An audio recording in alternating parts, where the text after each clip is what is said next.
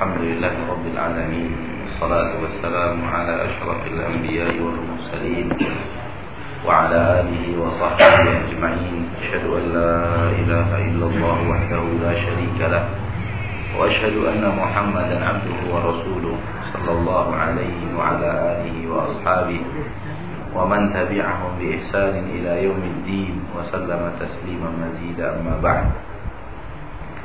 Demikianlah apa yang bisa kita baca pada kesempatan sebelum sholat sebelum sholat isya tadi tentang satu syubhat yang diangkat oleh Syekh Muhammad bin Abdul Wahab dalam kitabnya Kashfu Syubhat. Berbagai syubhat yang beliau sampaikan adalah pengalaman beliau berdakwah memberantas kesyirikan di negeri beliau. Sampai kemudian Allah tabaraka wa taala mengizinkan terlebas ter, tersebar luasnya ilmu akidah dan ilmu tauhid yang hak sampai di negeri kita sekarang ini di mana antara kita dan beliau sudah berjarak 100 tahun lebih. Dan antara kita dan beliau tempatnya berjarak ribuan kilometer ber, berjarak ribuan kilometer. Akan tetapi alhamdulillah apa yang beliau sampaikan dapat menjadi tambahan ilmu kita pada kesempatan ini. Dan sebagaimana biasa waktu yang ada setelah sholat isya kita gunakan untuk menjawab pertanyaan. Seandainya ada pertanyaan-pertanyaan yang perlu ditanyakan dan kita memiliki jawabannya kita persilahkan. Uh, bagaimana menjawab ada segelintir dari keluarga itu menyatakan bahwa beragama itu harus e, berlogika juga ya. ya. Jadi e, artinya mereka banyak yang mengandalkan logika beragama. Jadi bagaimana kita membantah, membantah mungkin ya, meluruskan hal tersebut. Yang kedua adalah e, bagaimana apakah ada itu referensi yang tidak mungkin buku atau apa yang tidak terlalu tebal yang menyatakan bahwa bahwa inilah manhaj yang hak sebenarnya. Nah, saya ada uh, kayak ada buku yang dari Ustaz itu tebal sekali. Karena mereka melihat tebal dan yang membaca gitu. Apa judulnya? Yang mulia dengan hak manhaj syara. Hmm. Jadi uh, jadi apakah ada gitu yang buku referensi yang tidak tebal tapi artinya mengena gitu kepada orang-orang yang mengandalkan logika selama ini. Baik. Pertanyaan pertama, ada orang yang mengatakan beragama ini harus pakai logika. Sebenarnya apa yang mereka katakan itu benar. Seandainya yang mereka maksud benar. Karena agama Islam tidak pernah membelakangkan logika.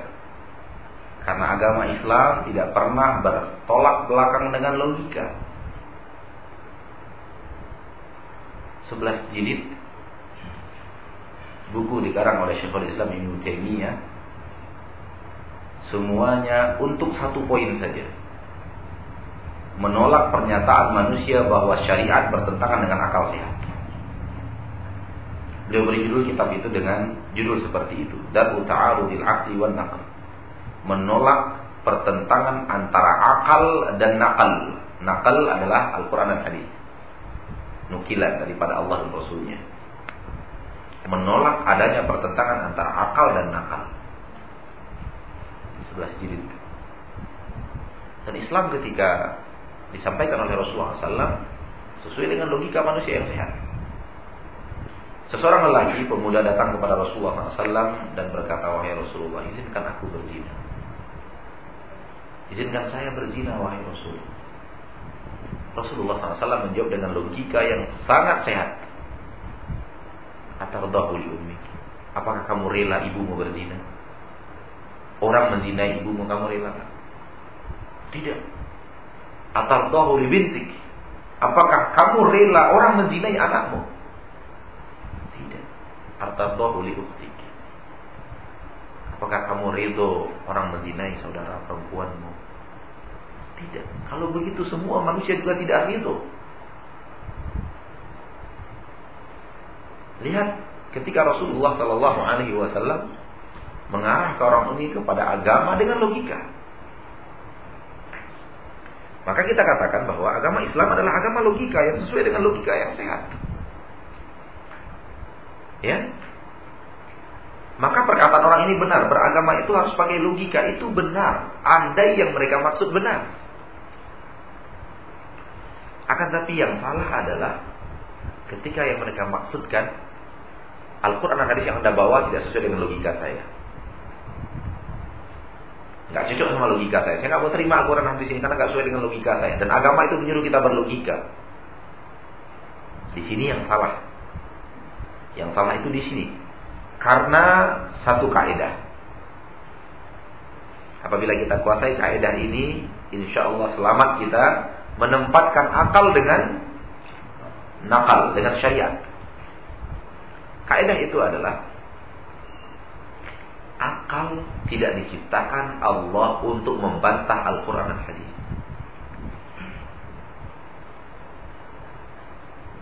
Akal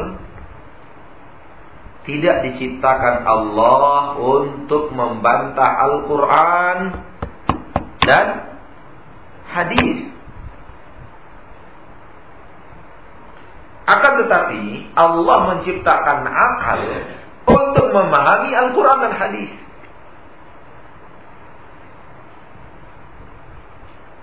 Maka ketika didatangkan kepada seorang Al-Quran, didatangkan kepada seorang hadis begini, ternyata bertolak belakang dengan logikanya, dia bantah dengan mengatakan ini nggak sesuai dengan logika saya, berarti dia telah menjadikan akalnya sebagai penentang Al-Quran dan dan hadis. Di sini dia salah menempatkan logika berpikirnya.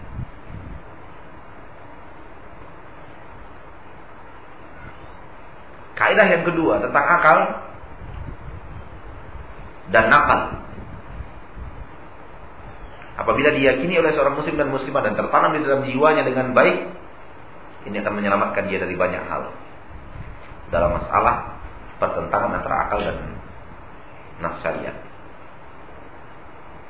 Yaitu Al-Quran dan hadis mustahil salah.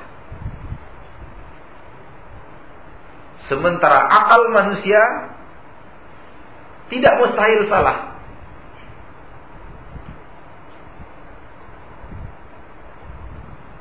Apakah mungkin Al-Quran salah?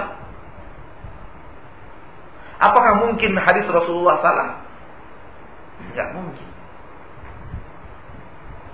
Apakah mungkin cara logika saya berpikir salah? Sangat mungkin.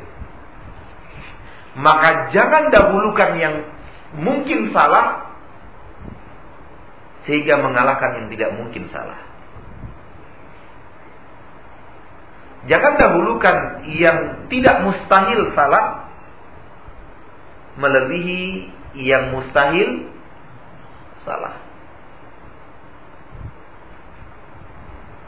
Dan berargumentasi dengan orang-orang yang yang mendahulukan akalnya berargumentasi, berdalil, berdiskusi dengan orang yang mendahulukan akalnya tidak akan bisa kalau kita sederhanakan kepada mereka kitabullah, hadis Rasulullah. Gak bisa. Karena mereka seandainya mereka tahu kewajiban dia berhadapan dengan Al-Quran dan hadis, dia akan tidak akan pakai logika yang salah ini. Cara berargumentasi dengan orang-orang yang mengedepankan akalnya, kalahkan cara dia berpikir. Kalahkan logikanya. Tunjukkan dengan logika kita bahwa logika dia salah.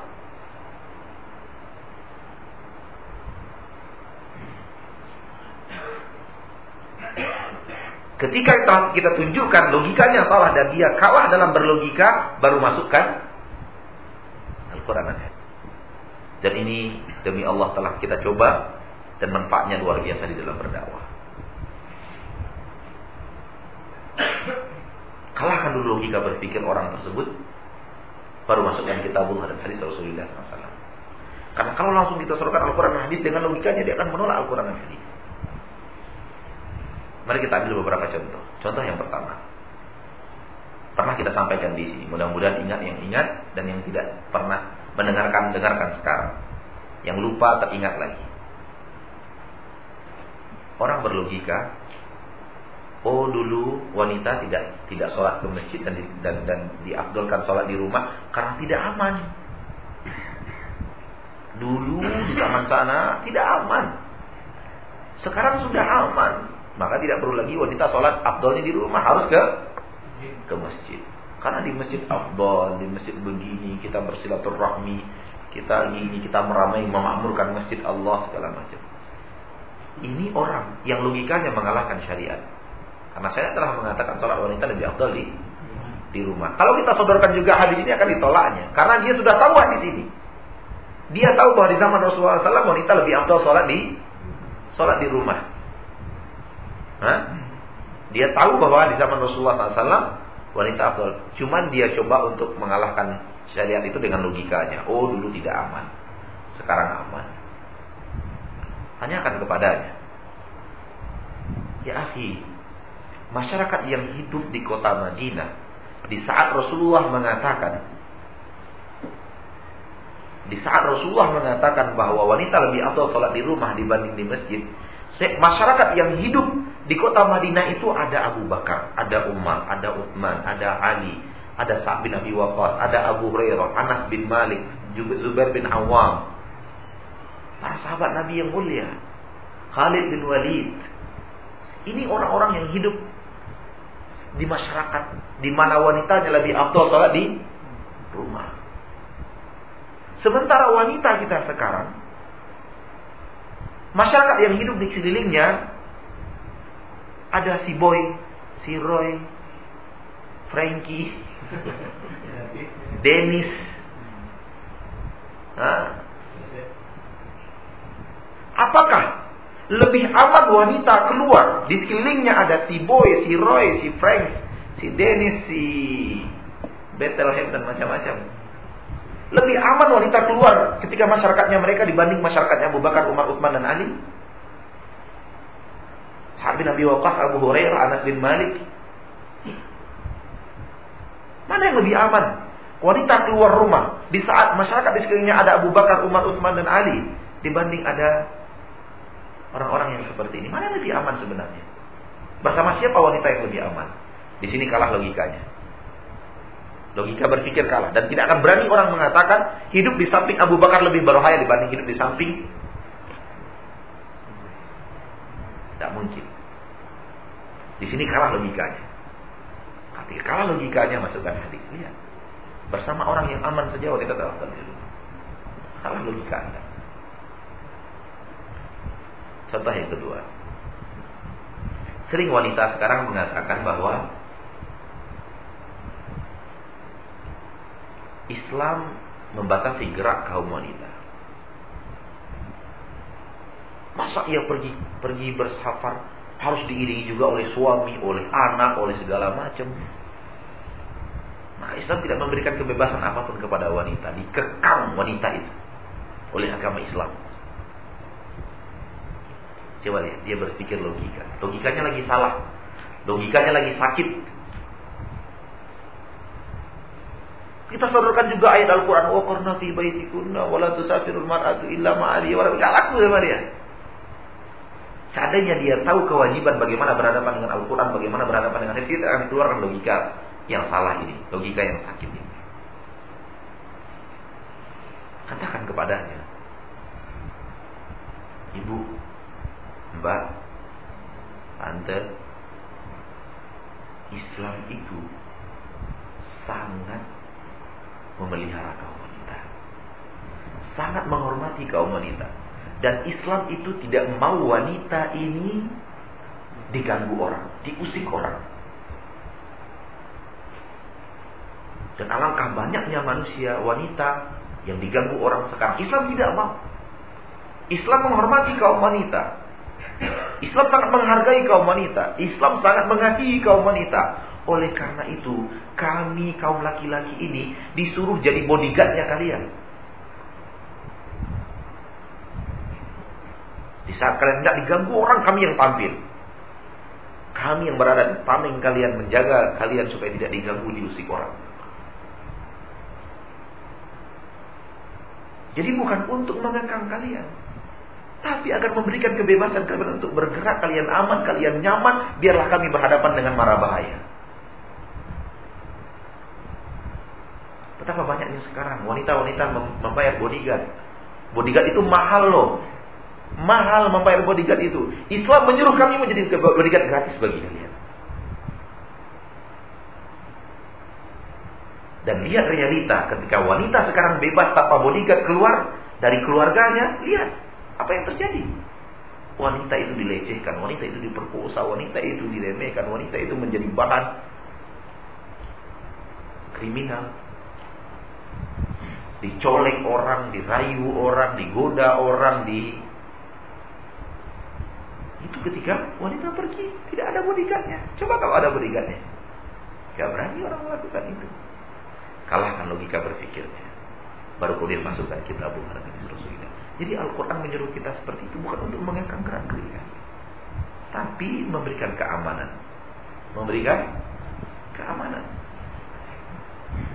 Nah, cara-cara yang seperti ini, kuani wa khawati fi sudah kita dapatkan ber bermanfaat besar ketika kita berdakwah berhadapan dengan orang-orang yang belum mengerti kewajiban untuk patuh kepada Al-Qur'an dan hadis. Berbeda dengan kita, alhamdulillah sudah diberikan oleh Allah Subhanahu wa taala ketika Al-Quran yang berbicara kita nggak berani, nggak berani kita memasang logika yang salah dengan Al-Quran dan dan kalau sudah Al-Quran yang, berka, yang datang hadis yang berbicara sami wa berarti selama ini saya salah. Al-Quran dan hadis saya salah. Itu kita yang sudah mengerti bagaimana berhadapan dengan Al-Quran dan, dan hadis bagaimana tunduk kepada Al-Quran dan hadis. Akan tetapi banyak orang yang belum sampai kepada titik ini. Sehingga logikanya mengalahkan kekuatan Al-Quran dan hadis. Baginya logikanya harus diterima walaupun bertentangan dengan Al-Quran walaupun bertentangan dengan hadis maka berhadapan dengan orang seperti ini jangan kedepankan dulu Al-Quran dan Hadis. Karena mereka akan dustakan Al-Quran dan Hadis. Tapi kalahkan dulu logika mereka berpikir. Kalahkan cara mereka berlogika. Dengan logika kita yang benar yang sesuai dengan Al-Quran dan Hadis. Setelah kalah logika mereka yang salah itu, kita masukkan logika yang benar, baru masukkan kemudian kitabullah dan hadis Rasulullah SAW. Ada apa bukunya? Maka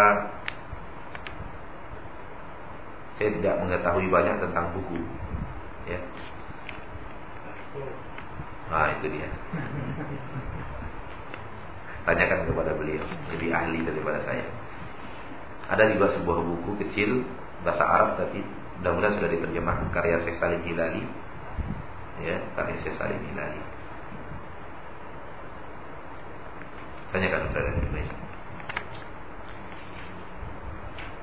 Pertanyaan berikutnya, peringatan Isra Mi'raj tidak lama lagi akan tiba. Masjid-masjid biasanya merayakan dengan mengundang penceramah-penceramah. Apakah hal ini dibolehkan di dalam agama Islam? Terima kasih. Soal mengundang penceramah, kaum muslimin melakukannya di saat Isra Mi'raj dan di luar Isra Mi'raj, betul? Bukan hanya di saat Isra dan Mi'raj. Artinya apa? Sebenarnya ceramah di masjid-masjid itu suatu hal yang bagus. Suatu hal yang yang baik. Karena itu adalah ceramah agama, mengajak orang kepada agama Islam, kembali kepada ketaatan, kembali kepada kejujuran, kembali kepada tauhid, kembali kepada Al-Quran dan Hadis, kembali kepada agama, kembali kepada syariat Rasulullah. Pada dasarnya ceramah itu suatu hal yang dibolehkan dan dianjurkan, disyariatkan. Akan tetapi ceramah yang untuk menyambut kedatangan suatu hari tertentu itu yang tidak pernah ada di zaman Rasulullah SAW. Saya mau berceramah ini. Kenapa? Menyambut datangnya hari kemerdekaan Islam. Tidak pernah. Saya mau berceramah di masjid ini. Kenapa? Untuk menyambut hari tahun baru Islam. Untuk menyambut suatu hari. Itu yang tidak pernah ada. Karena ceramah Rasulullah tidak pernah ada yang untuk menyambut. Tidak pernah ada yang untuk apa? Untuk menyambut. Walaupun dilakukan di hari H atau hari H minus atau hari H plus.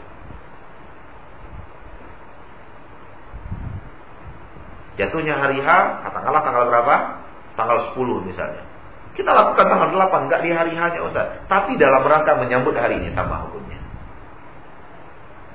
Kita lakukan H plus 3. Tanggal 10 kita lakukan tanggal 13. Menghindari tanggal 10. Perayaan Isra dan Mi'raj kita lakukan tanggal 13. tapi tetap dalam rangka memperingati hari Isra dan Mi'raj. Tetap tidak boleh. Karena Rasulullah SAW tidak pernah memberikan itu. Tidak pernah berceramah karena menyambut datangnya suatu hari yang berbahagia.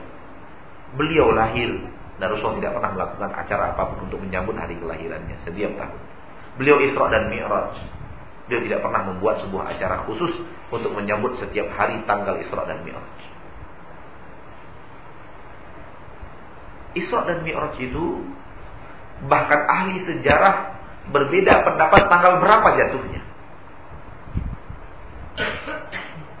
Tanggal berapa terjadinya Isra dan Mi'raj? Ahli sejarah berbeda pendapat, bukan bukan apa? Hah?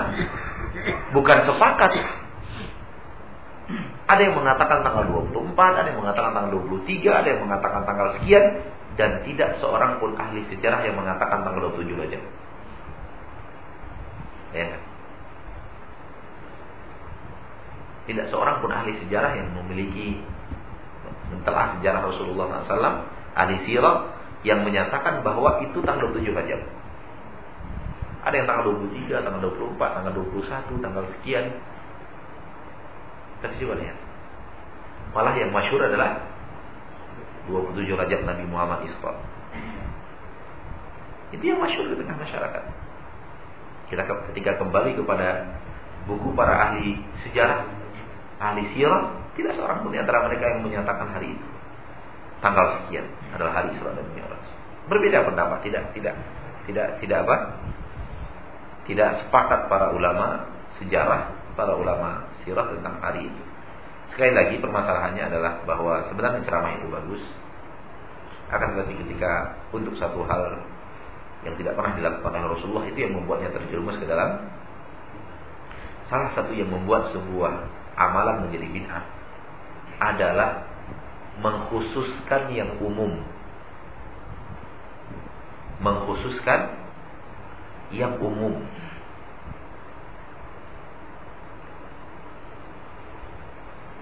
Membaca surat Al-Baqarah boleh kapan pun. Hari apa pun. Jam berapapun. Betul atau tidak? Berarti ini umum. Lalu kita khususkan kita susun kelompok, kita harus membaca surah Al-Baqarah pada hari Selasa setelah maghrib sampai Isya. Kita khususkan waktunya untuk itu. Dan tidak boleh robah. Ini hari yang harus kita kerjakan. Dan hari ini kita yakini sebagai keyakinan bahwa hari ini adalah hari yang sangat dianjurkan untuk membaca surah Al-Baqarah. Harinya hari apa tadi? Hah? Hari Selasa setelah maghrib. Siapa yang menyuruh kita mengkhususkan surat Al-Baqarah untuk hari Selasa dan setelah maghrib? Tidak ada. Berarti kita ketika kita khususkan sesuatu yang sifatnya umum di dalam agama kita, ini menjatuhkan kita ke dalam kesalahan. Siapa yang menyuruhnya untuk itu? Siapa yang menyuruhnya untuk itu? Berwudu adalah ibadah. Berwudu adalah ibadah. Umum, kapan pun kita mau berwudu, itu sahih. Kapan kita mau wudhu? Itu sahih. Kalau ada orang mengharuskan wudhu di hari Rabu jam 3 siang, harus wudhu. Hah? Hari Rabu jam 3 siang harus wudhu. Ini adalah sebuah pekerjaan yang dicintai Allah dan Rasulnya. Harus berwudhu hari Rabu jam 3 siang. Semua orang ketika pas jam 3 harus dalam keadaan berwudhu. Siapa yang menyuruh Anda mengkhususkan hari Rabu jam 3? Padahal Rasul tidak pernah mengkhususkannya. Maka sebuah kesalahan terjadi ketika suatu hukum yang sifatnya umum kita khususkan. Kita demikian juga dengan ceramah. Ceramah adalah umum. Di saat dia dibutuhkan, di saat dia diperlukan, di hari apa pun, di kapan pun dibolehkan. Jangan dikhususkan. Kita khususkan ceramah untuk perayaan hari Isra dan Mi'raj. Kita telah mengkhususkan ceramah. Ceramah itu baik. Tidak ada yang mengatakan dia tidak baik. Tapi kenapa dikhususkan untuk penyambutan hari tertentu? Orang akan berkata, sama aja dengan kalian. Kenapa? Kalian mengkhususkan pelajaran kasih syubhat dari Selasa setelah maghrib. Coba lihat. Kalian mengkhususkan hari Selasa setelah maghrib kasyuf syubhat. Sama ada antara itu dan ini?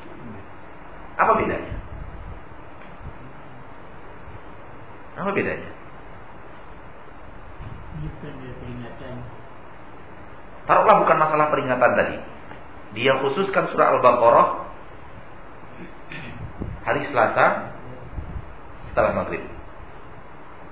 E, dia khususkan surat Yasin hari Kamis sudah maghrib. Itu terjadi? Tidak ada dalilnya. Terjadi dan tidak ada dalil. Kita ingkari itu. Lalu mereka bantah. Apa bedanya sama kalian? Kasih buat setelah hari Selasa setelah maghrib. Hmm? Kami juga telah boleh ini membaca Al-Quran mencari pahala.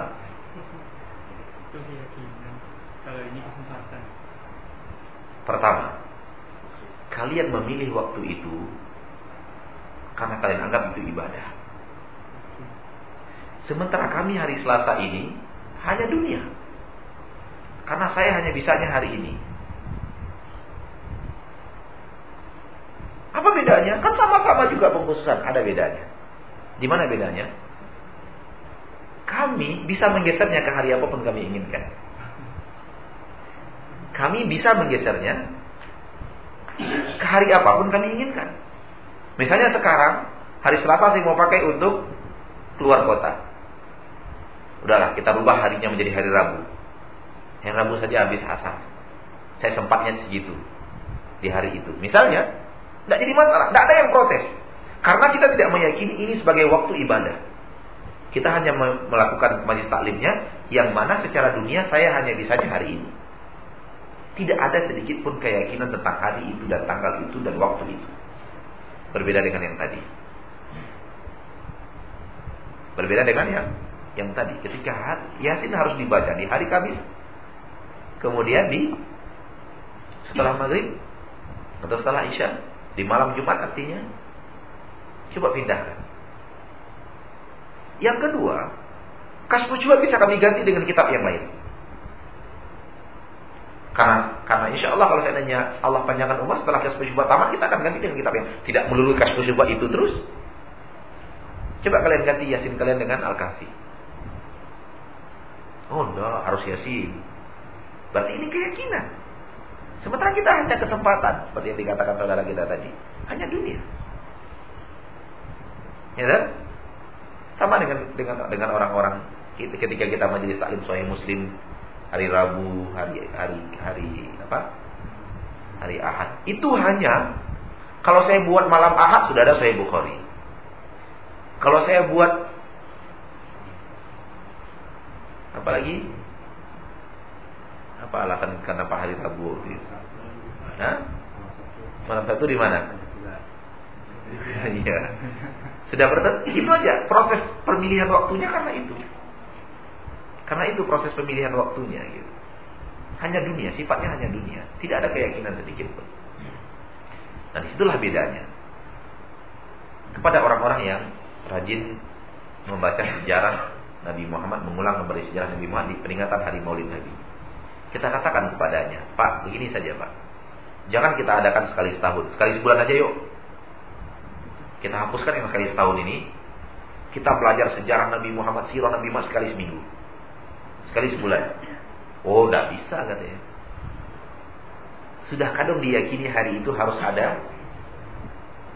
Bahkan sekali setahun diganti dengan sekali sebulan. Satu menjadi dua belas. Tidak mau mereka terima. Berbeda dengan orang yang yang yang yang kesempatannya eh, yang pemilihan waktunya bukan karena keinginan untuk keyakinan untuk mendekatkan diri kepada Allah. Huyu lebih baguslah daripada satu kali dalam tahun menjadi 12 kali dalam setahun. Ketika itu pemilihannya adalah pemilihan faktor dunia. Jadi salah satu kesalahan terjadi adalah ketika kita khususkan sesuatu yang di dalam agama kita sifatnya adalah umum. Umum. Dia umum, boleh kapan saja. Lalu kita carikan waktu khususnya, kita carikan bacaan khususnya, itu tidak boleh. Nah, itu kesalahan ini terjebak ke dalam itu mengkhususkan sesuatu yang sifatnya adalah umum yang sifatnya adalah a'lam silakan. Bagaimana cara yang diajarkan oleh Al-Quran dan Sunnah untuk kita mendapat mendapat Tidak ada jalan lain selain ikuti jejak Rasulullah Sallallahu Alaihi Wasallam. Ikuti jejak yang telah diajarkan Rasulullah SAW, terutama jauhi syirik. Karena orang-orang yang akan Allah ridhoi hanya orang-orang yang terjauh daripada syirik. Dan mengikuti Nabi Muhammad Sallallahu Alaihi Wasallam adalah akan meraih ridho Allah dan ridho Rasulullah. Kalau Allah sudah ridho, Rasulullah ridho kepada kita, apa yang akan terjadi? Allah akan berikan syafaat itu biinillahi azza wa Dan Allah akan jadikan Rasulullah memberikan syafaat kepada kita insyaallah ta'ala. Tidak ada trik-trik khusus. Tidak ada trik-trik khusus, ikuti Rasulullah SAW. Dan tauhid syarat mutlak. Kemudian perbanyak salawat. Karena di dalam hadis Rasulullah SAW mengatakan bahwa eh, tentang tentang syafaat ini perbanyaklah salawat kepadaku kata Rasulullah SAW lupa saya lapasnya. Jadi perintah untuk memperbanyak salawat agar kita mendapatkan syafaat Rasulullah Sallallahu Alaihi Wasallam. Tapi intinya adalah ikuti jalan Rasulullah SAW kalau kita tidak mengikuti Rasulullah yang memperbanyak syafaat, maka juga tidak akan ada artinya. Allah Ada juga yang melakukan ada kedua menjawab uh, azan Betul tidak? Menjawab azan dan membaca doa setelahnya. Iya. Ya, ada hadis ini sahih. Barang siapa yang mendengarkan muadzin dan mendengarkan apa yang dia ucapkan, ya. lalu mengucapkan setelahnya Allahumma rabb hadhihi da'wati tammah salatil qa'imah hadi Muhammad dan wasilah al-fadilah wa Musa maqamahu alladhi wa'adta hadat lahu syafaati. Akan halal baginya syafaat juga bahagia daripada itu. Wallahu a'lam. Silakan. Ada satu ayat dalam Al-Qur'an yang berbunyi kira-kira la akraha fid la ikroha la ikroha fid ya apakah ayat ini ditujukan khusus kepada orang orang kafir ya dan diapakan orang yang dari Islam. Nah, pertanyaan saya sebelum Bapak bertanya, kenapa pertanyaan ini timbul? Ada tragedi, ada cerita, ada Nah, ada saya dengan karena dengan ya. Ayat yang ditanyakan tersebut persis setelah ayat kursi. Persis setelah ayat kursi. Lanjutkan. Setelah ayat kursi, kita akan bertemu la ikraha fid dini tidak ada pemaksaan di dalam agama. Qad tabayyana ar-rusydu minal ghayy. Telah jelas mana yang rush, mana jalan yang benar, wal ghayy, mana yang sesat. Berarti pembicaraan antara benar dan sesat. Antara iman dan kufur.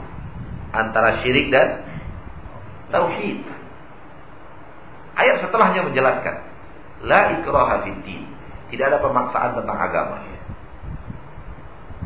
Qad tabayyana rusdu minal ghayy. Yang benar telah jelas, yang sesat telah jelas. Ketika Anda pilih sesat, kami tidak bisa paksa Anda untuk masuk agama kami. Tidak ada kami paksa. Tidak boleh memaksa orang di luar agama Islam masuk agama Islam. Jadi mana la ikraha fiddin untuk orang di luar agama Islam. Akan tapi kalau dia sudah masuk sebuah ke dalam agama Islam, dia harus mengikuti syariat Islam yang ada. Oleh karena itu dia dipaksa sholat. Kemudian kalau kita memiliki kepemimpinan, kita harus ambil harta zakatnya walaupun dia tidak mau. Kita ambil. Itu pemaksaan, iya. Karena di dalam agama Islam sudah wajib hukumnya. Harus dikerjakan, tidak boleh tidak. La ikrah itu untuk orang kafir. Oleh karena itu ketika jihad tidak dipaksa orang itu masuk agama Islam. Tawaran pertama, masuk Islamlah Anda. Kami ajak Anda untuk masuk agama Kami tidak memaksa. Apa yang Anda lakukan adalah kesyirikan. Kami mengajak Anda keluar daripada penyembahan terhadap makhluk agar kalian menyembah Allah, beribadah kepada Allah yang menciptakan makhluk. Kalian mengibadati matahari. Mari kita mengibadati pencipta matahari. Tidak mau, seandainya kalian masuk Islam, kami dan kalian sama, setara. Lana ma lana, lakum ma lakum. Alaina ma alaina wa alaikum ma alaikum. Apa yang menjadi hak kami jadi hak kalian. Apa yang menjadi kewajiban kami kita kalian ketika hari ini kalian masuk Islam kita setara. Sederajat. Tidak mau. Kalau tidak mau kalian masuk Islam tawaran kami, kami ajak kalian untuk masuk biar kami yang memimpin wilayah ini. Kalian berada di negeri kami, bayar jizyah. Nanti kita sepakat di jizyahnya bagaimana. Tapi bayar bayar jizyah upeti. Biar kami yang memimpin. Karena kebenaran yang datang dari Allah harus memimpin di permukaan bumi. Jadi ditawarkan, tidak ada dipaksakan. Kalau tidak mau ya sudah. Berarti memang Anda tidak mau sama sekali. Anda ingin, ingin menebarkan kesyirikan di permukaan bumi. Kami harus berhadapan dengan Anda. Baru kemudian perang terjadi. Jadi tidak ada pemaksaan memasukkan orang ke dalam agama Islam. Tapi kalau sudah masuk Islam dia, dia lebih mirip dengan ini, dengan peraturan sekolah. Tidak ada orang yang memaksa kita masuk sebuah sekolah tertentu. Tidak ada yang bisa memaksa. Tapi kalau kita sudah masuk sekolah itu, harus ikuti peraturan yang ada di dalam. Seperti itu kira-kira. Wallahu a'lam bishawab. Hmm. Uh, menyelamatkan uh, mayat di masjid yang tidak pernah disampaikan yeah. oleh Rasulullah. Betul. Ini apa yang kita lakukan? Misalnya uh, kita di situ atau keluarga wafat kemudian di situ. Apakah kita boleh menyolatkan juga? Menyolatkan jenazah di masjid tidak dilakukan oleh Rasulullah Sallallahu Alaihi Wasallam di masjid. Tidak dilakukan Rasulullah SAW melakukannya di luar di halaman di musola. Lalu sekarang ini ada orang yang menyolatkan jenazah di masjid. Kita sholatkan atau tidak? Jawabannya iya. Kenapa? Karena pertama kesalahan terjadi. Kita tidak melakukan sunnah Rasulullah SAW. Akan tetapi tidak seorang pun para ulama yang kita temukan mengatakan itu dosa. Para ulama hanya mengatakan bahwa ini meninggalkan yang afdol. Itu yang pertama. Yang kedua, kondisi di, di negeri kita, kondisi masyarakat kita yang belum memungkinkan kita melakukan yang afdol tersebut. Karena apabila kita lakukan di tengah masyarakat kita sekarang ini yang belum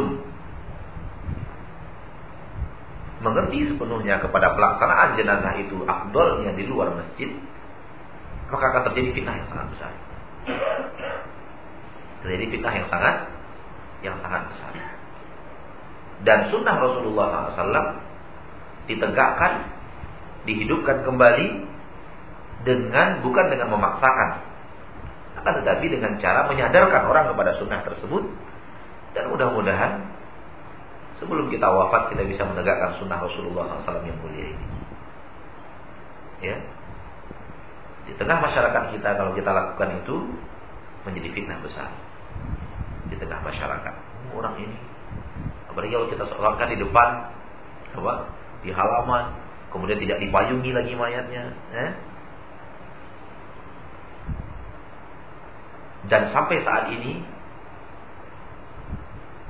Sholat-sholat jenazah yang dilakukan di Masjid Mekah dan Madinah tetap dilakukan di masjid dan tetap para ulama sholat dan menyuruh kita untuk sholat padahal mereka tahu bahwa abdulnya itu adalah di luar.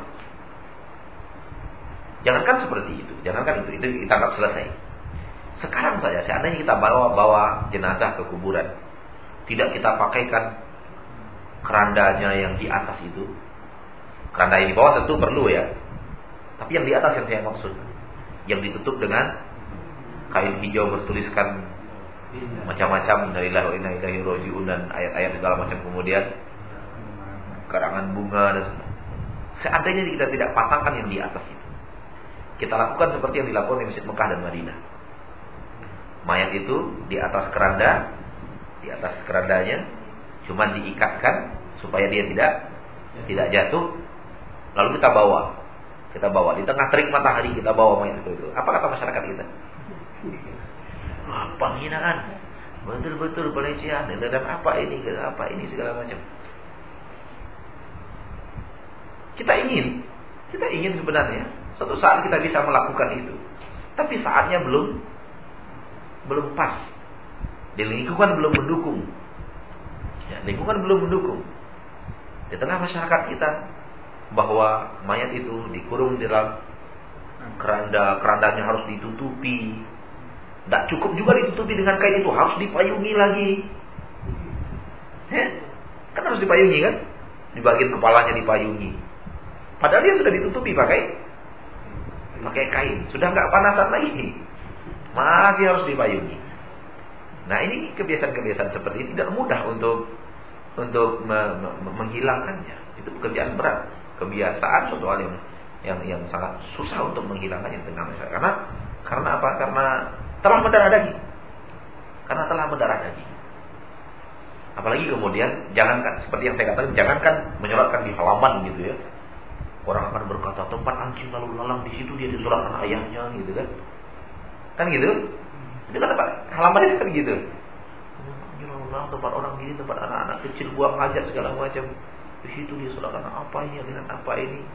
Nah, belum tahu sunnah Rasulullah SAW. Oleh karena itu perlu perjuangan lama, perlu uh, memikirkan maslahat dan mudarat. Dan mudah-mudahan suatu saat sebelum kita wafat kita bisa menghidupkan sunnah Rasulullah ini cita-cita kita karena kita ingin selalu menghidupkan sunnah Rasulullah Sallallahu Alaihi Wasallam. Maka nah, itu yang kita katakan tadi bahwa tidak tidak serta merta bahwa kita itu melakukannya itu frontal dan aksi-aksi yang seperti itu dilakukan oleh sebagian kawan-kawan kita kita melihat mudaratnya terjadi. Sebagian kawan-kawan kita melakukan aksi menegakkan sunnah itu secara frontal. Dia tidak mau tahu apa dikatakan orang. Yang penting saya lakukan apa yang saya anggap benar. Kita kita melihat bahwa terjadi kerusakan. Terjadi apa? Kerusakan, terjadi mudarat yang besar, terjadi fitnah yang besar. Dan fitnah itu sampai detik ini belum berakhir. Sampai detik ini belum berakhir. Ya, kita masih merasakannya. Ramadan yang lalu kita masih didatangi masalah-masalah seperti ini. Berarti api fitnah itu belum padam. Coba lihat. Ketika dipaksakan sunnah, di tengah masyarakat yang tidak mengerti sunnah, di tengah masyarakat yang sudah lama terjebak dalam sesuatu yang bertentangan dengan sunnah Rasulullah, lalu kita tidak peduli dengan situasi dan kondisi dalam berdakwah, kita paksakan saja apa yang kita inginkan terjadi fitnah yang luar biasa. Yang terjadi pada tahun 2000 kalau nggak salah, sampai sekarang sudah 9 tahun belum padam dan kita tidak tahu kapan padamnya. Kita ingin memadamkannya, tapi kita tidak bisa. Saking besarnya api fitnah itu berada. Saking besarnya. Dan meluas api fitnah tersebut. Inilah bukti realita bahwa sunnah Rasulullah SAW itu harus disampaikan dengan hikmah, dididik orang dengan hikmah, dilihat kondisi apakah sudah mungkin untuk dilakukan atau tidak, tidak serampangan pelaksanaan hal-hal yang seperti ini. Wallahu taala alam ya. Tentang bahwa apakah yang lebih abdul menjadi imam itu adalah anaknya Allah saya tidak tahu adanya keterangan tentang ini.